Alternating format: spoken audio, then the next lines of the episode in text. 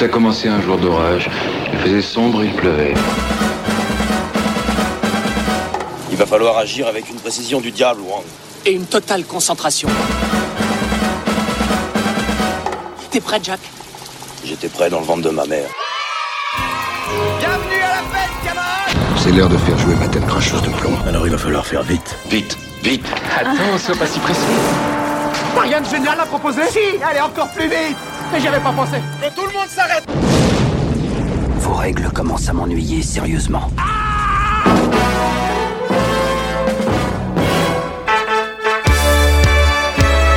Salut à toutes et à tous et bienvenue dans ce nouveau numéro de Retour à l'écran express. Une fois encore, c'est d'un film qui a eu un certain succès en son temps mais qui a depuis été un peu oublié dont je vais vous parler.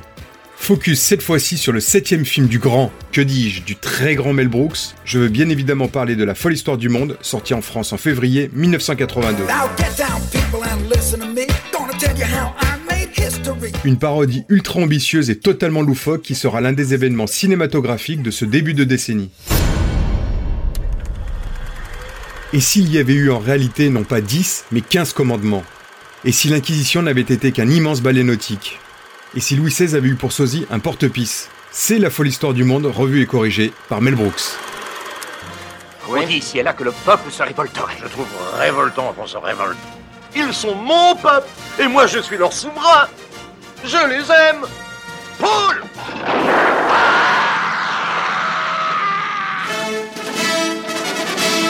Nous sommes en 1979.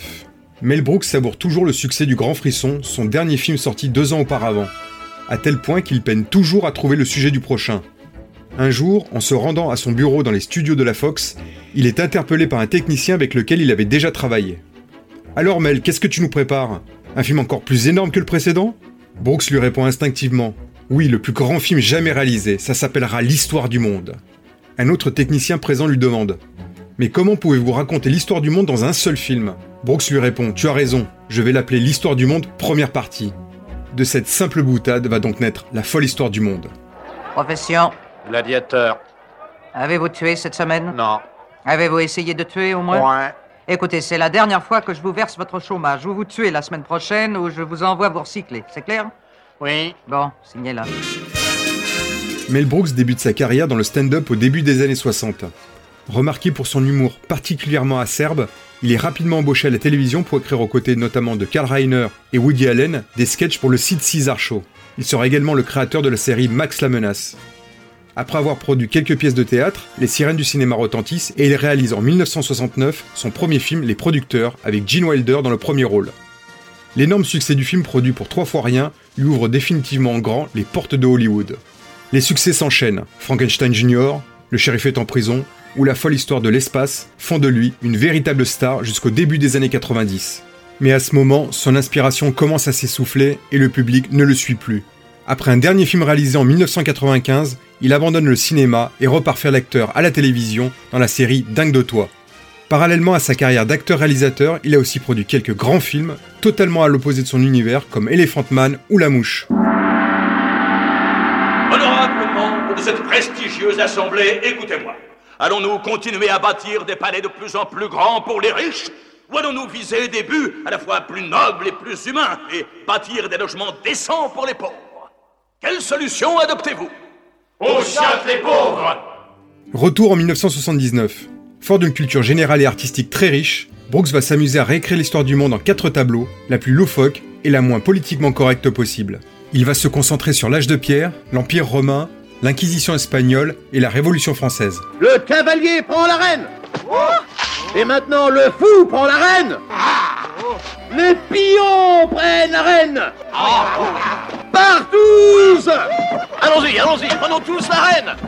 À peine l'écriture terminée, Brooks obtient rapidement le feu vert de la Fox qui accepte de lui lâcher un budget assez conséquent pour une comédie de 11 millions de dollars de l'époque, équivalent de 35 millions actuels. C'est plus que la somme totale des budgets des précédents films du réalisateur. Le début du tournage étant prévu pour le courant de l'année 1980, Brooks se met alors à la recherche de son casting. Ses fidèles, parmi eux Don DeLuise, Madeleine Kahn ou Rudy DeLuca, répondent naturellement présents. Brooks s'octroie pas moins de 5 rôles différents, mais il lui en reste encore quelques-uns à attribuer, notamment celui du narrateur qui ouvre le film.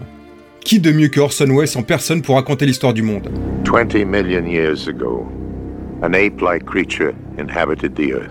I was so honored J'ai été très honoré de travailler avec un homme de talent comme Orson Welles. gifted and talented man like Orson Welles. Perhaps the best C'est peut-être l'une des meilleures voix associées à un film.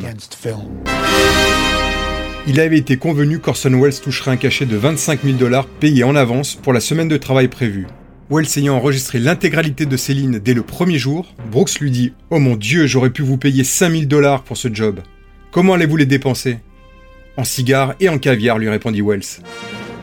John Cleese, l'un des membres des Monty Python, devait incarner le comte, présent dans le segment sur la Révolution française, mais dû renoncer pour des questions de planning.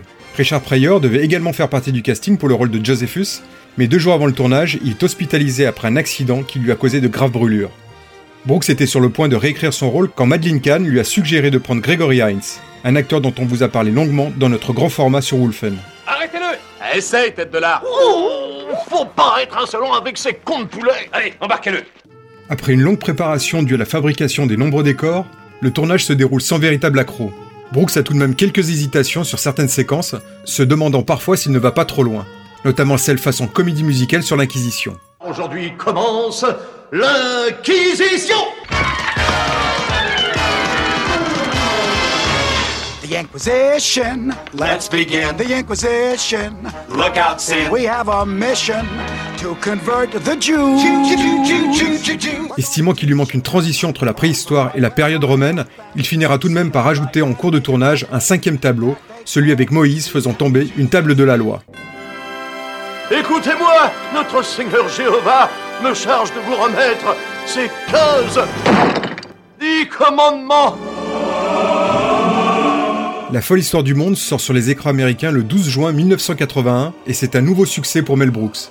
Le film rapportant plus de 30 millions de dollars de recettes, l'équivalent de 100 millions actuels. Si la critique trouve le film vulgaire et de mauvais goût, le public est une nouvelle fois conquis par les délires de Brooks. En France, le film sort le 3 février 1982 et connaîtra également un grand succès. La folle histoire du monde cumulera en effet plus de 2 300 000 entrées en fin d'exploitation. Mais malgré ce plébiscite, la comédie de Brooks tombera peu à peu et inexplicablement dans l'oubli, à la différence de beaucoup de ses autres films. Très peu diffusée à la télévision, La folle histoire du monde est tout de même disponible en DVD, Blu-ray, mais malheureusement pas en VOD. Attendez, où allez-vous? Prochainement, ne manquez pas la suite de la folle histoire du monde. Un mot sur une hypothétique suite que laisse espérer la bande-annonce désopilante présente à la fin du film. Vous verrez, Hitler on ice, les obsèques d'un viking, les juifs dans l'espace. Si beaucoup ont cru qu'une deuxième partie allait voir le jour, il n'a jamais été question pour Brooks de la tourner. Le réalisateur a toujours considéré cette bande-annonce comme une vaste blague.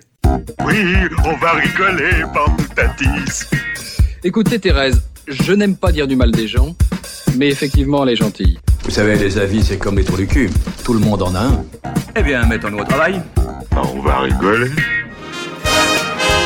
J'ai voulu remettre en lumière la folle histoire du monde que j'avais découvert en salle à l'époque euh, dans un cinéma grenoblois, tout d'abord parce que j'aime beaucoup ce film, et que même s'il n'est pas aussi réussi que d'autres films du réalisateur, comme Frankenstein Jr. ou Le shérif est en prison, ça reste à mon sens quand même un sommet de comédie. Aussi parce que c'est un film qu'on ne pourrait plus faire aujourd'hui.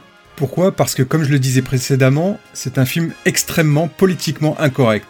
Il n'hésite pas à réinterpréter l'histoire en égratignant toutes les religions, il va parfois très loin et on sent qu'il n'a pas peur de heurter quelconque sensibilité. On peut trouver que le film frôle parfois le mauvais goût, mais dans l'ensemble il reste particulièrement amusant.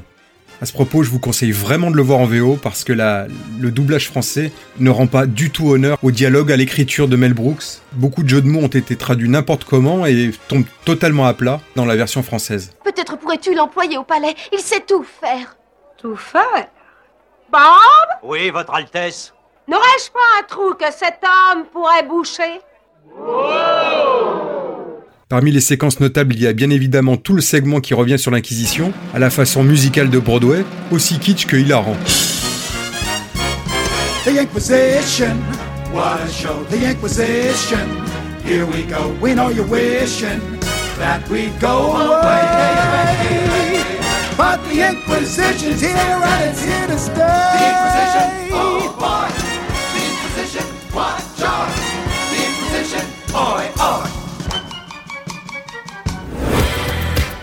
Impossible de ne pas faire mention du single enregistré par Mel Brooks pour la promo du film, un rap sur fond de disco qui reprend l'une des phrases cultes de la folle histoire du monde. It's good to be the king.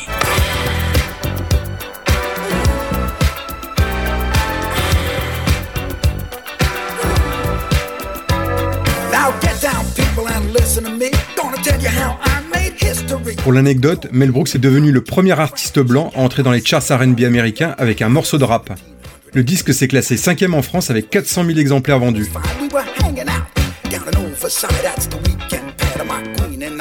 Alleys. Oh oh On a à peine le temps de s'embrasser. Pourquoi Nous approchons de la fin. Regardez. Oh ma chérie. Oh, oh ma chérie. Une fin monumentale.